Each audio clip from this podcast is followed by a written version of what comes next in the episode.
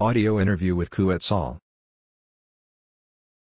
Kuetzal platform interview from 25th of June 2019. This audio is from an ongoing investigation of the Kuetzal platform from 25th of June 2019. I did not meet their architect, IT, or legal. It was until recently part of an ongoing investigation. It seemed like they at least did some due diligence from the interview and I wanted to dig more into that.